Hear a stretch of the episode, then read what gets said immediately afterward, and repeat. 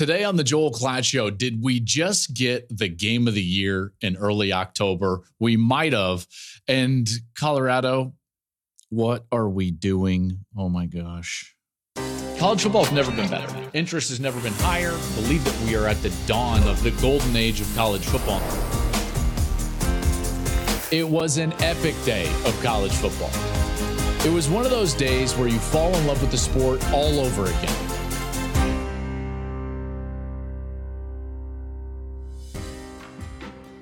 All right, I'm back. I'm back. We're good. We're good. We're good. It is the Joel Klatt Show, and it is a Monday morning. And thank you for being a part of it. This show, as always, is presented by Hampton by Hilton.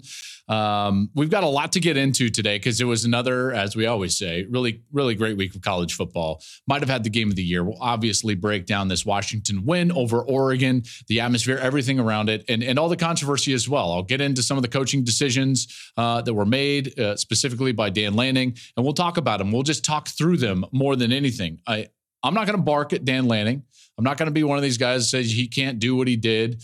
I want to talk through them with you so that you understand them better. We all understand them better. And then maybe uh, we watch college football a little bit differently moving forward. We'll get into USC as well. That loss to Notre Dame. Uh, Notre Dame playing great, by the way, at the end of, of a four game uh, onslaught of, of, tough game, of tough games. Colorado, yeah, I've got thoughts. Um, and then a couple of teams that really shined on Saturday. And then I've got uh, something at the end. Penn State fans, you're going to want to stick around. I've got um, some thoughts on what I said on the Michigan game uh, about James Franklin's comments about scheduling. So that's coming up. That'll be at the end of the show. Let's start with Washington, Oregon. And before we get into the game specifically, I just want to say like that game was incredible for college football for a lot of reasons. Any great game is, whether it's in the SEC, in the Big 10, Big 12, or in the Pac 12, or in the ACC as well. Any great big game and, and great environment is great for the sport. There's no doubt. But let's be honest, we haven't had many of these environments on the west side of the United States in a long time.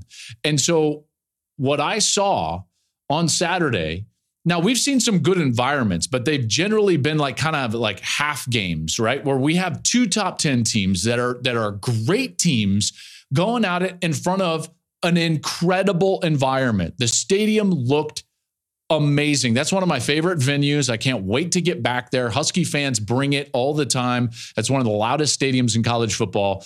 I think that this has been missing for the better part of a decade. A great West Coast environment with a top 10 matchup right there on the water. Like that was terrific. And so, broad, broadly speaking, I feel like that game and the environment and everything surrounding it was very good for college football to broaden the focus of the sport and make it less regional, which it has seemed at times regional over the last uh, decade. Next thought would be could any could anybody have won on Saturday in that environment? I'm not totally sure if they could have because one Washington's really good, obviously. Got a great quarterback and and now certainly in the lead for the Heisman trophy. And then the noise and and setting I felt like was second to none. And there's not a lot of teams that can go in there and have success or even have the success to the level that Oregon did, by the way, in that game. Which brings me to my last point generally, which is I now really believe that there are still eight good teams, really good teams, national championship level teams in college football. Last week, I felt like that line had maybe moved up, and Georgia and Michigan maybe were separating themselves. But after what we saw this weekend, in particular in that game, and then maybe in, in other games around the country as well, my top 10 didn't change much, but my line kind of changes. And I didn't move Oregon down, by the way. Now, Washington's ahead of them, but in my top 10, it looks similar. I will be very honest with you. I was frustrated with myself that Washington wasn't higher. That was a tough one. When I put them at seven, I stopped and I'm like, that's that's not right. They should be higher. The problem is everybody ahead the, uh, ahead of them either had an off week, and I'm not going to penalize you, in particular OU, after your win over Texas, or handled their business with flying colors. Maybe with the exception of like Georgia. And as we've talked about, Georgia can get the benefit of the doubt at times. So it was very difficult to run. I mean, look what Michigan did to Indiana and Florida State did. And, and, obviously, OU, their last game was Texas. Ohio State, without all of their offensive players except for Marvin Harrison, they were incredibly impressive against Purdue. And then Penn State, obviously, I know it's UMass, but just continuing to take care of business. So, yes, I was frustrated that Washington wasn't higher on my top 10, but it just kind of is what it is. And in particular, when you read this and, and look at it with the narrative that the line for me is really below eight. I go Georgia, Michigan, Florida State, Oklahoma, Ohio State, Penn State, then seven Washington, eight Oregon, nine North Carolina, and 10 Texas. So again, Oregon doesn't move. They're still at eight. Washington is at seven. I wish I could have put them higher, but I didn't. And there's eight teams that can win the national championship, maybe nine, maybe 10. That line continues to stay uh, really deep in college football. So Oregon's a really good football team, but now we've got to get more into the specifics of the game and, and more so the philosophy of the game, some of the game management. This is what it sounded like. Third and two from the 17. Snap to Penix. Helmet high. He's going to throw it toward the end zone for Odunze. He holds on while being draped by a duck, and he flexes those muscles. Well, it's still October, but yes, Odunze is is terrific. Maybe a Biletnikoff winner. Marvin will have something to say about that. Keon Coleman will have something to say about that. Excellent, excellent wide receivers in college football. And Odunze is certainly right at the top of that list. Let's get into this because there's going to be a lot of talk. And even Dan Lanning came out and, and said, hey, 100% on me.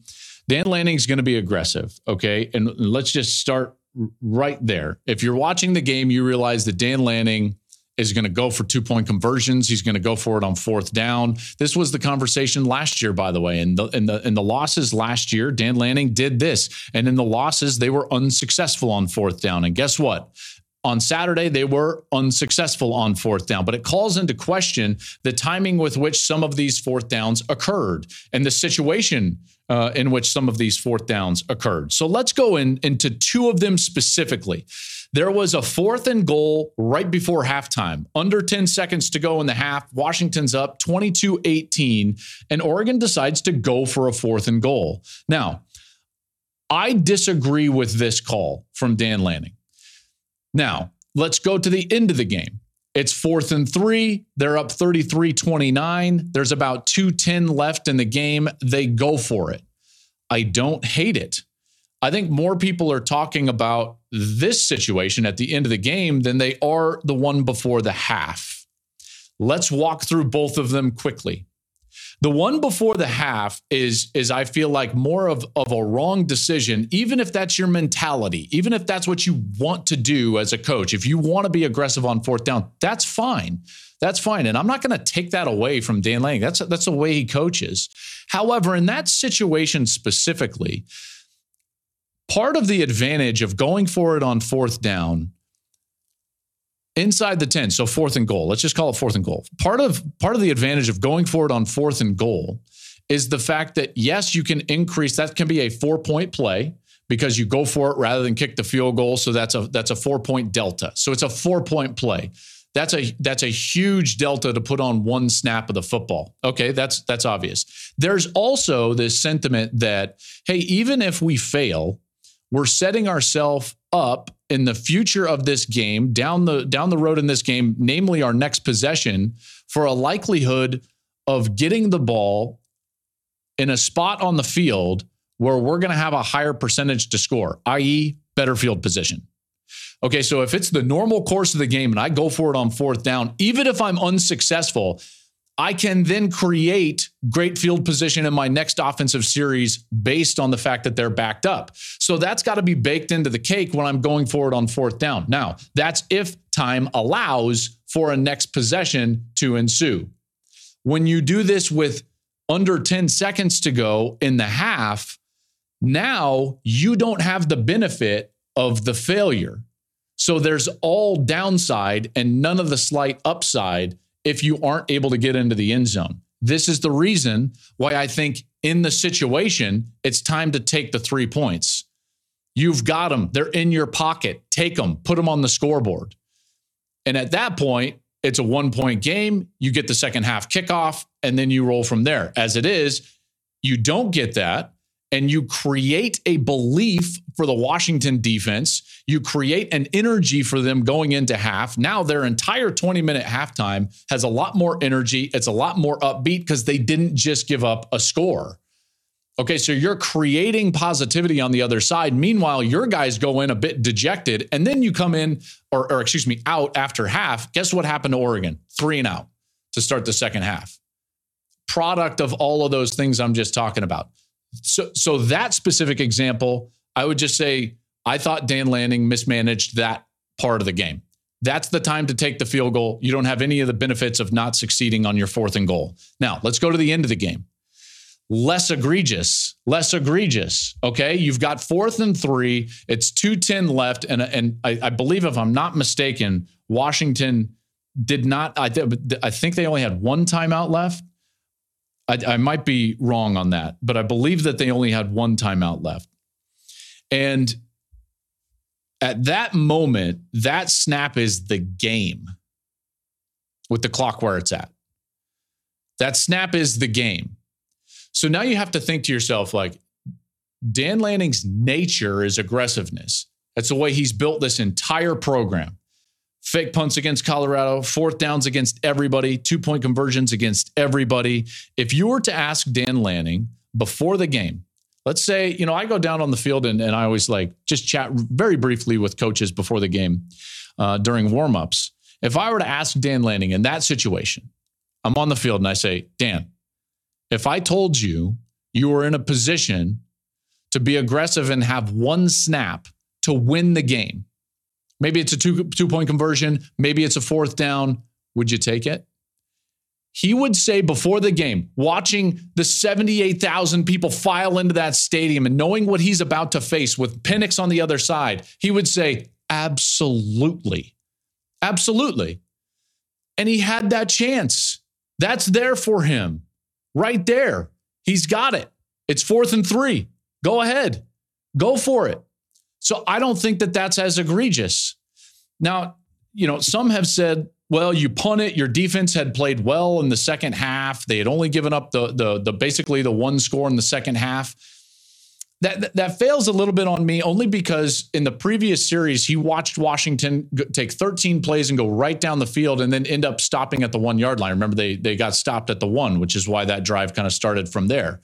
So he drives it out from the shadow of his own his own end zone and he's got the game and he's got one snap. Take it. He's got a quarterback that played 53, has started 53 games in his career. So again, I don't think that's as egregious. Now, let's let's talk about just something different than the the different than the decision to go for it in those situations is more about the execution of the going for it.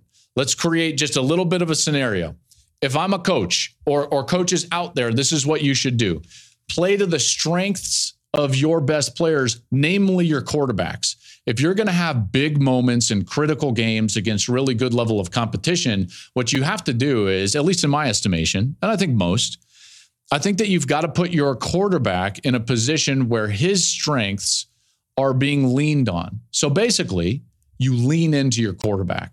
Big moments of big games, you lean in to your quarterback. That should be the philosophy of every play caller in America. Okay.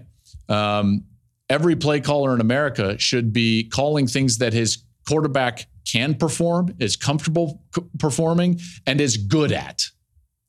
And so take a look at, or let's think about the situation at the end of the game. This game was always going to come down to the end. Once you saw how this was playing out, you realized like this is going to be one series on one side and one series on the other. And it's like whoever can execute in those moments is going to win the game.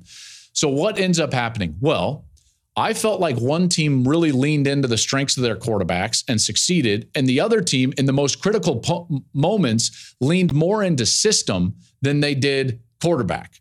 Let me tell you what I mean by that. On the last series, after the fourth down stop and Washington goes back on the field. It's the biggest series of their year. What did Kalen DeBoer and Ryan Grubb do? Ryan Grubb's the offense coordinator, who, by the way, has a long history with Kalen DeBoer. Long history, right? He was with him at Sioux Falls. He's been with them everywhere. Fresno, now he's here. They have a history. So you know their communication is rock solid. What do they do? They put the, the game in the hands of Michael Penix. And I, and you might be saying, like, well, of course they're going to. Yes, but it's more about even just the concepts that are called.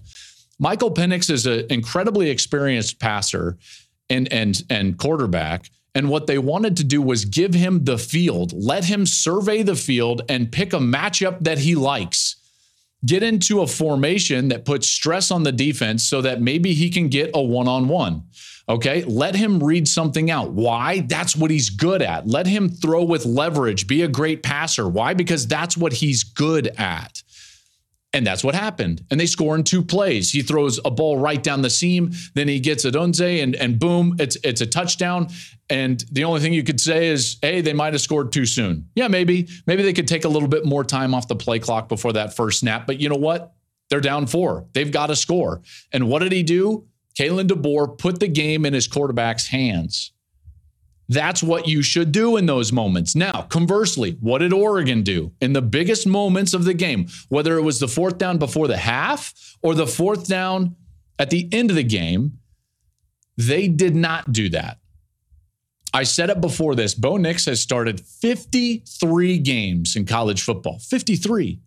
And they sprint out on fourth down both times one to the right, one to the left. I talked about this last week on the show when I talk, ran down my Heisman Trophy candidates. Bo Nix' superpower is his efficiency, it's his ability to execute the offense. When you have a guy that is that experienced, you have to allow him to operate with 53 and a half yards. What I mean by that is a full field read. He's got to come up to the line of scrimmage with options everywhere. Why? Because his strength is the system, his strength is his experience. He's so efficient. The ball finds the right spot all the time. Let him do that. Will Stein, the offensive coordinator for Dan Lanning, they're working together really for the first time hires him from UTSA because uh, Kenny Dillingham goes down to Arizona State. And so there's not the rock solid communication or the overarching philosophy that maybe Ryan Grubb and Kalen DeBoer have on the other side. Washington leans into their quarterback. They let him be in his element, do what he does best. Oregon, in the biggest moments, tried to lean on scheme, sprint out both times. All that does is reduce the width of the field. As soon as you sprint out, the field is reduced by shoot three quarters, three quarters, and really you're looking for one win. And if you don't have it, if you don't have it, it's mayhem. It's mayhem. I just think that in, in the biggest moments, you've got to allow your quarterback to do what he does best. And, and for Bo Nix, that's being efficient, that's running the system, that's allowing him to make the decision of where the ball should go predetermining that throw for him means sprinting him out. And by the way, fourth and three, sprinting him out to the left, I I just don't love the play call in those situations. And and certainly I think that they should have taken the points right before half. That being said, that was a great game. I mean, a phenomenal game, great for college football, and that's why I left both teams right there. By the way, Oregon, I was so impressed. One, I didn't really move you down or outside of the top 10, and, and for obvious reasons. And by the way, I'll say this as great as that Washington win was, don't we think that that would have been different if it was at Oregon? Because Oregon outplayed them for stretches of that game. Their defense had a really good plan in the second half. Um, I, I still really like Oregon, and everything is still ahead of Oregon, just like Texas, just like Alabama. Everything's still out there for the Oregon Ducks. All right. Let's move on. Hey, it's my favorite time of year. It is football season, as you know. I take it seriously. So when I'm traveling on the road to watch my favorite teams, I can't risk calling the wrong play with where I stay. So wherever I go, I know that I can count on Hampton by Hilton. I can depend on their comfortable rooms and their warm, friendly service. Their free hot breakfast, you know how I feel about it. It's absolute game changer. So whether you're cheering on your team from the stands or never leaving the tailgate, Hampton by Hilton will always give you that win. USC traveled out to South Bend. This is what it sounded like. 94th meeting of the greatest intersectional rivalry in college football will end with the greatest win of this season so far for Notre Dame. Fighting Irish knock off the Trojans 48 to 20. Complete domination from start to finish. Great win for Notre Dame. Really great win. And and especially at the at the back end of this four-game stretch which was really difficult. They had to face Ohio State at home in prime time, highly emotional game. They faced Duke on the road, prime time, highly emotional game. They get the win. They faced Louisville, prime time, on the road, highly emotional game. They get knocked off, didn't play their best. They come back home and have to face their rival USC in what? Prime time this time at home, and they played great. So, a, a, big tip of the cap to Notre Dame. That takes an incredible amount of discipline and energy to play that well, execute that well um, at the back end of a four game stretch that's that emotional and, and hard. Because in college football, it's not like the NFL. College football teams, no one talks about this, but college football teams are not really built to be great every week or at least that that's not required of them, generally speaking. You know, in the NFL, you know that you're always you always have an NFL game every Sunday, and every NFL game is very difficult. In college, that's different for the best teams.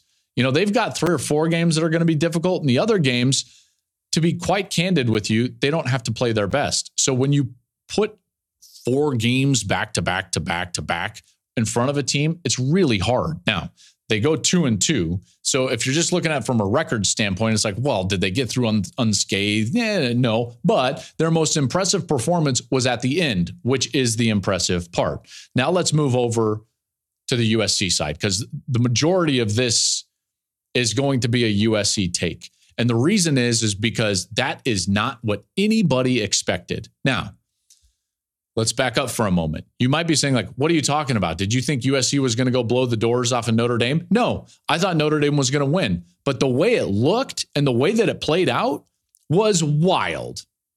Wild. You see, for the better part of the last, call it three weeks, you can go all the way back to the Arizona State game. You can go back to Colorado in the second half, certainly the fourth quarter of that game. You can go really throughout the entire game of, of Arizona at home, Although, by the way, Arizona is way better than we think. They housed Washington State this weekend. But you go through those games and you think to yourself, like, something's amiss. And all the talk and all the narrative was about the defense and how the defense wasn't very good. Well, defense wasn't bad Saturday. I might need to repeat that. The defense wasn't bad on Saturday. In fact, this game was about offensive ineptitude. Truly speaking, lack of execution on the offense, offensive failures of the uh, at the line of scrimmage, poor decision making at times under duress from Caleb Williams, turnovers. That's why they lost. This was not a defensive issue. And all of us expected that if USC were to lose, if they were to struggle, it would be a defensive issue. Far from the case. Far from the case. Notre Dame scores 48 points in this game. USC gave up 28 points off of turnovers. By the way, in every one of those 28 points, the turnover set up USC either with a scoop and score, or excuse Notre Dame with a scoop and score, or the ball on the plus side of the 50, at or on the plus side of the 50. Totally short field. What like I get it. Maybe maybe the defense can just be like hopefully great, but the bottom line was in Notre Dame's traditional offensive series. Think about this. Think about this for a moment. Again, I'm going to spell it out plainly 48 points for Notre Dame. And yet, if they asked Notre Dame to drive the ball on a traditional series, just, just on the other side of the 50, I'm just saying, like, give them the ball in the 30, the 35 on their side of the field and make them drive. When that happened, when that happened, traditional series, Notre Dame had, what was it, 13 total points and like seven of those drives, six, seven of those drives, 13 total points. If no, if USC's defense was in a traditional drive, Notre Dame didn't do much. They scored 28 off turnovers and seven on a kick return. This was an offensive failure for USC. And I don't think any of us were ready for that. We weren't ready for Caleb Williams to look like he did. We weren't ready for a Lincoln Riley offense to look this stagnant because it was. And by the way, it has been to some extent. If you go back, you start looking at it like, should we have seen this? Should the talk have been more about the offensive struggles? And you know what? The answer is yes. And and we'll fault, we will fault ourselves right here at, at Joel Klatt Show, but it was not a defensive conversation. As much as we wanted to make it a defensive conversation, the last nine quarters of football, so the five previous to the Notre Dame game, so you're going back to the fourth quarter against Colorado, the, the four regulation quarters against Arizona, not counting overtime because overtime you're just getting the ball at the 25, and then the four quarters against Notre Dame. Nine quarters of football, USC has scored a total of 48 offensive points in nine quarters. That is way below what we expect. Now, in some parts of the country, like Iowa, we call that like an offensive explosion. Not in LA, not for USC, and not for Lincoln Riley. So the question is, why? Why? Well, we could sit here and say, man, Caleb Williams played terrible. It was his worst game. Oh, is he really that good? Three picks, too much. Okay, you know what? You can do that if you want. But I will tell you right now, this is caused by the offensive line. The offensive line at USC was not up to uh, standard against Notre Dame, not anywhere close up to standard. Look at the line of scrimmage numbers in these games. Notre Dame owned the line of scrimmage on both sides. Tackles for loss in the game on Saturday. Notre Dame, 11 for their defense. USC for their defense, one. Sacks in the game Saturday Notre Dame, six. USC, zero. The line of scrimmage wasn't anywhere close to the standard it needed to be at to go in there and win. Not even close. Notre Dame dominated in the trenches.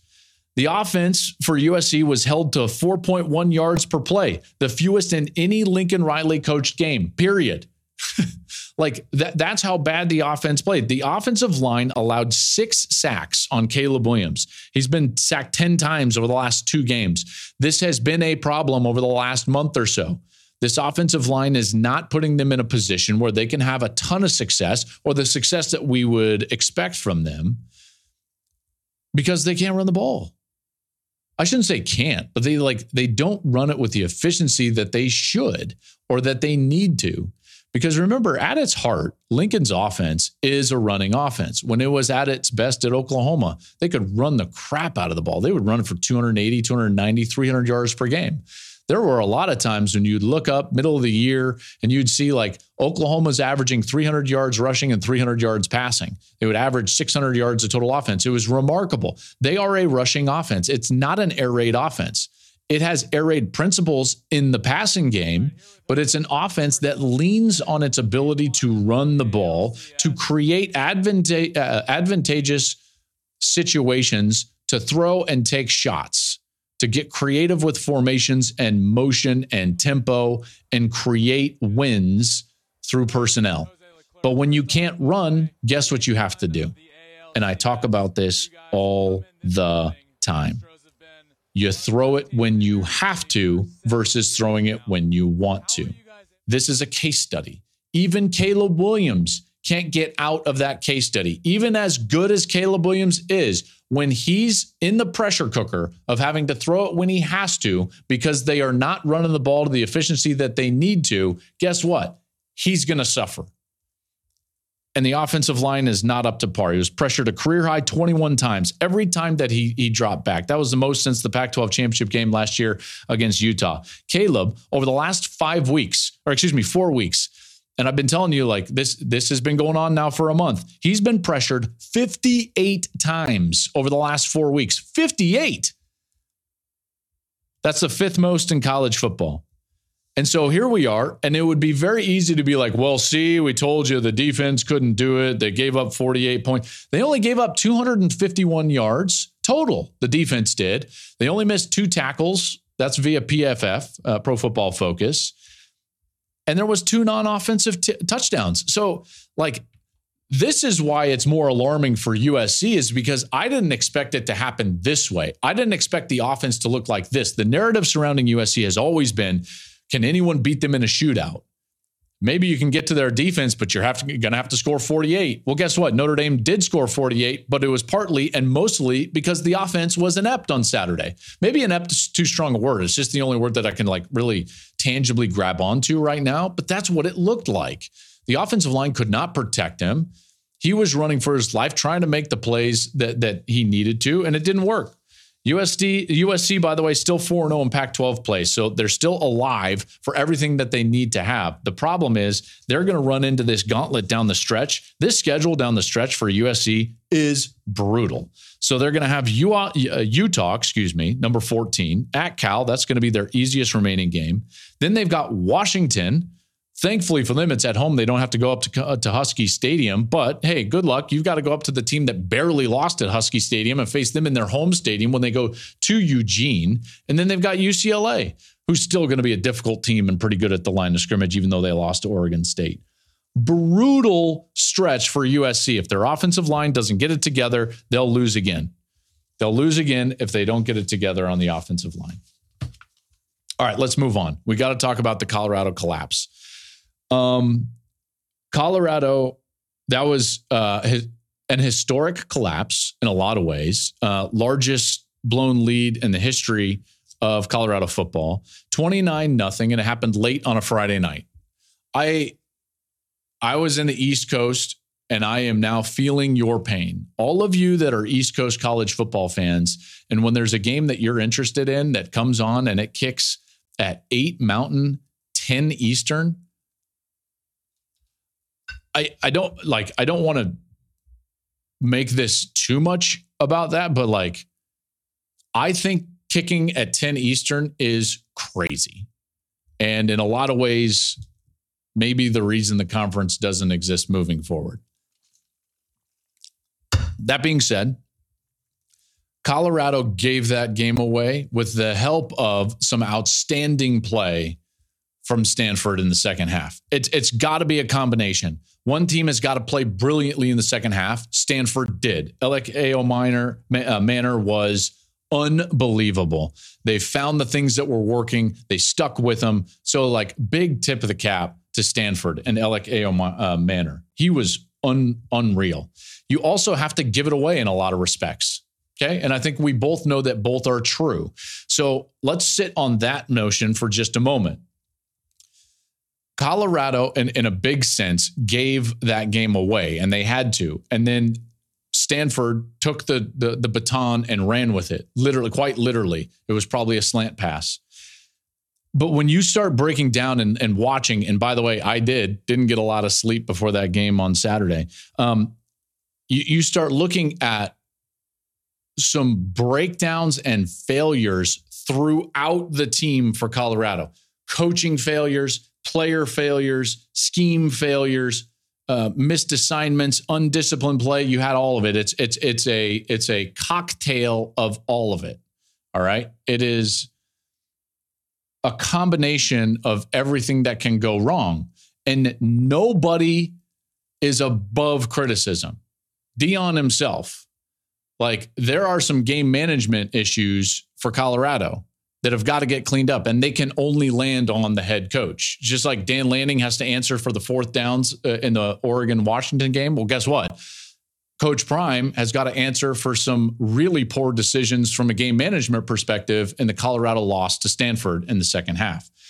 Number one, let's just talk like undisciplined play. They had 17 penalties, 17. Some of them egregious. Like, hey, guys, stop punching the other team after the whistle. That doesn't take any talent, none whatsoever. It doesn't take any effort. All it takes is, you know, being halfway smart.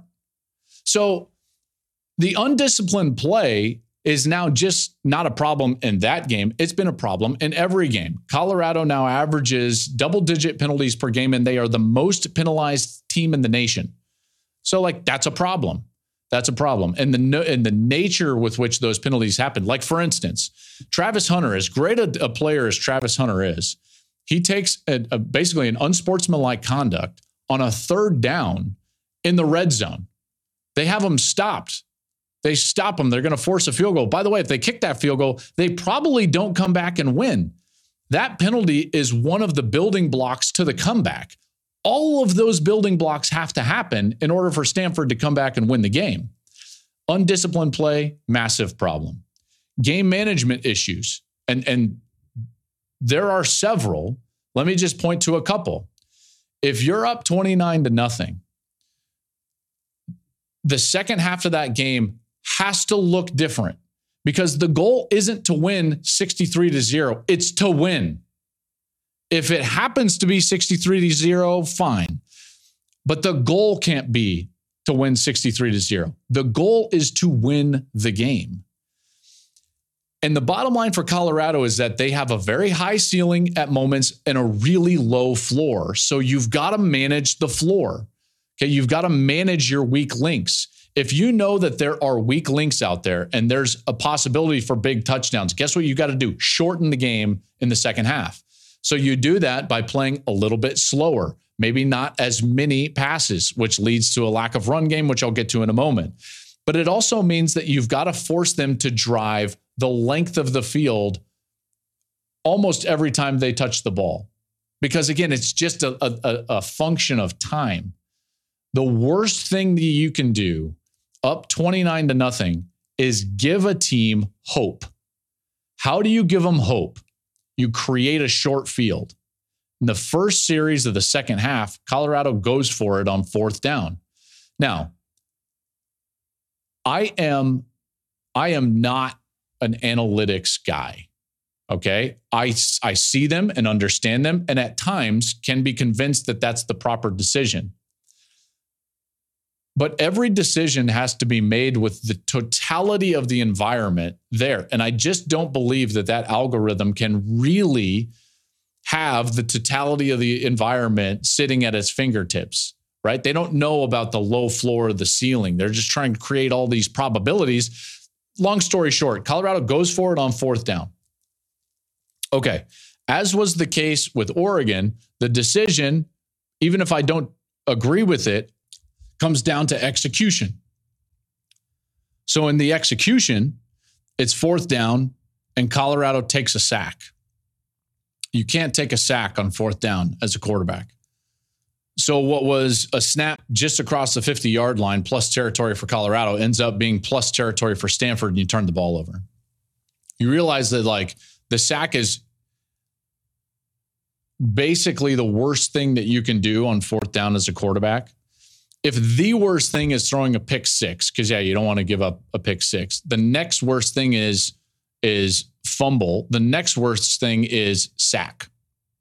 Because everything other than that, you can throw a pick that doesn't get taken back for six, and it probably works out in your favor because what they should do is bat it down. You're likely going to gain yards on the fourth down if they intercept the ball. You have to throw the ball on fourth down. If you're a quarterback out there, throw the ball. This is what Chip Kelly was yelling at Dante Moore in the end of that UCLA Oregon State game. Throw the ball on fourth down. Even if they pick it off, it's like a short punt. By the way, think of all the good things that can happen. We can catch it. We can get a pass interference. It lands incomplete. Fine. They get the ball where it's snapped and not where I take a sack. You cannot take a sack there. Shedeur Sanders does that way too much. He has got to throw the ball. That's a game management issue. Then later in the in the second half, they go for it fourth and four at the Stanford 46, and he takes an intentional grounding. These are quarterback errors, and I believe that they're mismanagement and going for the fourth downs in the first place. It's a four possession game. All you should be thinking about is time and field possession, and you can win the football game. If you just make them drive the entire length of the field, then guess what? You're probably going to win because they just run out of possessions. You take your series, make them drive the entire length. You take your series, make them drive the entire length. It's going to be difficult on them even to get the four possessions necessary. They punt the ball one time in the second half and you're probably going to win. Okay, so why give them a short field? You're creating the building blocks that allow them to come back in that game. Um, defensively, real quick, from a scheme perspective, part of make them go the entire length of the field. And then the next part of that is give up no big plays. They played the majority of the third quarter with a single safety, one post safety in the middle of the field. That's basically man to man coverage or single coverage on the outside. So Stanford just started wearing out the slant route. Ayomanor just caught what 13 passes for 294 yards and three touchdowns all after halftime. And of those 13 catches, 10 of them had to be slants. At least and then he had the slot fade for the touchdown and the fade in the overtime for the touchdown. Like the all the other ones were slants, and they just kept sitting there with a single safety. Against a single safety, I could complete eight million slants in a row. In a row, if the formation was correct. They did not drop a linebacker into the slant window. They didn't drop a defensive end into the slant window. And they didn't until the fourth quarter move to a two safety look so the corner could play in a jam technique where he didn't have to have deep responsibility. The lack of adjustment was concerning in a lot of respects. And again, if, if you're going to just, like I said, folks, all you have to do is make them go the entire length of the field and don't give up big plays. And you do that by playing soft coverage and force them to snap it 10 times. And they, they weren't able to do that. They gave up quick touchdowns. They gave up short field touchdowns. They gave the game to Stanford as much as Stanford went out there and won it through great play from their wide receivers. Last point on this game. Last point. Travis Hunter played 157 total snaps on offense and defense. 157. He had 13 catches for 140 yards, two touchdowns on offense. He was dominant. He was dynamic. He was fantastic. He was targeted as a corner 19 times in the game. But here's where it gets more interesting. And this is where we've got to have a, at least a little bit of conversation about freshness of what Travis Hunter was being asked to do late in the game. He was targeted 19 times. However, Stanford only completed one of the first six passes when they threw it at Travis Hunter. And then the rest of the way, they were 10 of 13 for 153 yards and two touchdowns. And it really it started on the long touchdown when he was trying to cover the slot fade. And you could see, you could see it. He didn't chase after Ayomanor, and you could tell he was tired. And from that point on, they were no longer scared of him. In the first half, they didn't attack him, or at least tried in the first quarter. They were one of four. Then they tried again in the second quarter, didn't complete it. He was being dominant at the corner position early because he was fresh. All right. The problem is, as soon as they saw he was tired, it was on. And from that point on, 10 of 13, 153 yards and two touchdowns. So it begs the question I get it that he did it against TCU, but wasn't this a different scenario? He just had a lacerated liver. I, I highly doubt that he's been conditioning at a high level for the last four weeks. Any of you out there, if you have a lacerated liver and you're trying to get yourself back, even if you're trying to be active as best as you can to get yourself back to whatever you're doing, just go take a jog. Like try to run two miles after four weeks where you're just trying to recover from an injury, and in particular, in this case, an organ in, uh, injury. So, my, my point is there is no way that his cardiovascular system was at the point on Friday night that it was against TCU early in the year when he was dominant throughout the whole 150 snaps that he played. Remember, he chased down a TCU uh, running back in that game. He could not catch Ayomanor in this game. Why? He wasn't in shape for this game because of the injury. I could see it. Even if he were to, to tell me, like, no, no, no, you're wrong. I was in shape. No, no, no. We saw it. I know what it looked like against TCU, and I know what I saw on, on Friday night against Stanford. So it just begs the question from a Colorado perspective in that game, should you have managed his snaps? And the, the answer is probably yes. Now, I this is not going to touch anything that Deion was talking about, Coach Prime was talking about, about in the locker room and their love for the game because I'm not around those players. This is specifically just what I saw in the game. And that's how it was given away. Undisciplined play, game management uh, fails, scheme fails, situational football fails from the quarterback.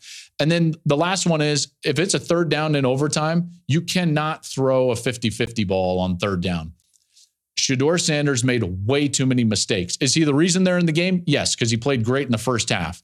The problem with Colorado right now is that they're a really high ceiling team and they're a really low floor team. And the low floor, when that comes out, it's bad because they're undisciplined. They don't adjust in schemes and their players don't play great in situational football. That has to change. Okay. Very critical. All of that is very, very critical to tell you that they're in a precarious situation now as it comes to bowl eligibility. If you look down the stretch for Colorado, they're going to be on an off week this week at UCLA against Oregon State, then Arizona, and then Wazoo and Utah.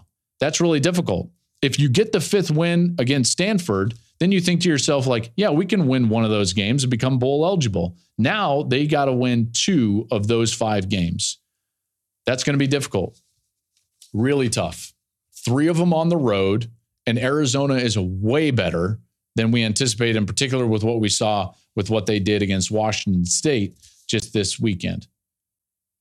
A couple of teams that had great wins on on Saturday. North Carolina looks fantastic. Um, that's a team that I put into the top 10, and they're going to make a legitimate run at this ACC because when you look at not only their schedule, but then now what their team is constituted of, it, it suggests that this is a team that can really make some noise. They've got a great quarterback. He's got a great target on the outside, Tez Walker. They got a very good pass rusher. They got an experienced head coach. They're fast. Watch out for UNC. I love Drake Maye. It's a 41-31 win over Miami, and and I was impressed. I watched most of it when I was on the on the plane coming home. Um, and the fact that they have Drake Maye, like that's that's a team that's going to be reckoned with in the ACC. I have a feeling it's going to be North Carolina, Florida State in that ACC championship game. And then another team, unbelievable win in a in a crazy fashion by the way. They turned it over, they they blocked an extra point. Wyoming misses a field goal, but Air Force wins the group of 5 battle in Colorado Springs. They beat Wyoming. Now they're ranked and they're the highest ranked group of five team right now. They're going to be in line for a potential group of five bid to the New Year's Six. And, and I'm, for one, loving it. I have a great affinity for the Air Force. I spent a lot of my youth on Saturdays watching Air Force games with my dad right there in that stadium. He was a Marine, loved to go down there and watch the cadets march in. And they are a really good football team. That's an undefeated team that is ranked now and has a great path to a Mountain West title and potentially a New Year's Six game. And now I'm just disappointed that the college football playoff is not here a year early in its 12 team format because I would love to see Air Force, the cadets, roll into the playoff. I would love to see that. I would love to see one of these teams have to face the option or because I mean, this is a good team. Um, I loved watching that game. Like I said, the ending was wild. They fumbled twice, blocked an extra point, got a long touchdown. It was it was fantastic. All right. Last thing before we get out of here is Saturday. Gus and I and Jenny were in Michigan, and we were doing the game uh, Michigan against Indiana, and it got away from Indiana, and I think for obvious reasons, right? So Michigan starts just just beating them soundly, which we expected. And you know, in those types of games, as as a broadcaster, you are going to talk about a lot of things that don't necessarily relate specifically to the game on the field. Blowout material is what it's called. So you're going to talk about the overarching sport and and have have big themes. You're going to talk about stories within the team. You're going to talk about the Big Ten as a conference and, and Michigan's path because you're talking to Michigan fans. And, and there was there was something brought up on the broadcast, and I just don't like the way that I handled it. And so I wanted to address it on the show. It was brought up that James Franklin had had talked in a, in a press conference about scheduling. And he gave a, a long and, and thoughtful answer about scheduling. And in one point, had had insinuated, you know, there was one part of the the the quote that insinuated like, hey, we got teams in this conference that are buying out of contracts in the non-conference, buying out of a tough game to just go play uh, not a tough game because the point he was trying to make is that undefeated is really the goal, not necessarily strength of schedule, which is not what the intent of the playoff was in its four-team format at its inception. And his point is correct. His point is correct. He gave a much more thoughtful answer than than just the the quote that I referred to. I want to be transparent enough with you, the listener, the viewer, and the fan of college football. You deserve to know when I feel like I wasn't at my best. What I said on the broadcast was not my best. I've done a, I, I, you know, earlier in my career, I remember saying something about like, hey, I thought I gave a Nick Saban might be close to being done take on on Cowherd. It was stupid. And it was the dumbest thing I've ever said on on TV. I just want to make sure that I'm being transparent with you and saying like I said on the game that's pretty rich for a guy playing UMass. Wrong way to handle it. Wish I could have had that one back. Um, James had given a more thoughtful answer than that and in live TV, stuff like that happens. My intent was not to take a shot at James Franklin. I generally don't love when coaches talk about scheduling because I think that the scheduling process, in particular, when like they talk about the way some schedule over others, scheduling is broken in college football. So coaches shouldn't really talk about scheduling because it's all over the map. I think until we get some sort of centralized way of scheduling non conference games, like this is the way it's going to be. There's going to be uneven schedules. So to to get upset about it, and, and I'm not suggesting that he was. I'm here to tell you, I wish I would have handled that differently. What I wanted to communicate was exactly what I just communicated there is like, hey, you know, everybody's going to have soft games. Nobody's schedule is perfect. And when we're comparing, we got to understand that when we leave non conference schedules up to ADs 10 years out, it's not going to be perfect. Uh, yeah, so I, I, I wish I would have handled that better. And I'm sure you know the Penn State fans were upset, and you know what, rightly so, um, because it, it wasn't something that I was proud of, and I just wanted to let you guys know that when that happens, you know, I wish I wish I would have handled that differently. Um, we still have a lot to get into for Wednesday's show. So I'm excited about that. You can follow the show on social media at Joel Klatt Show. You can subscribe to the show on YouTube or wherever you get your podcasts. Um, rate, review the show, like the show. Uh, love to hear your thoughts on this. Um, yeah, we get, again, college football as we get into October, this is really the like the beauty. You know, you get the separation, which teams are contenders, which teams are pretenders. So we'll have a lot going on on Wednesday show. We'll bring you previews on Thursday as we roll along here in the college football season. This show is always presented by Hampton by Hilton. I appreciate you listening, and I'll talk to you on Wednesday.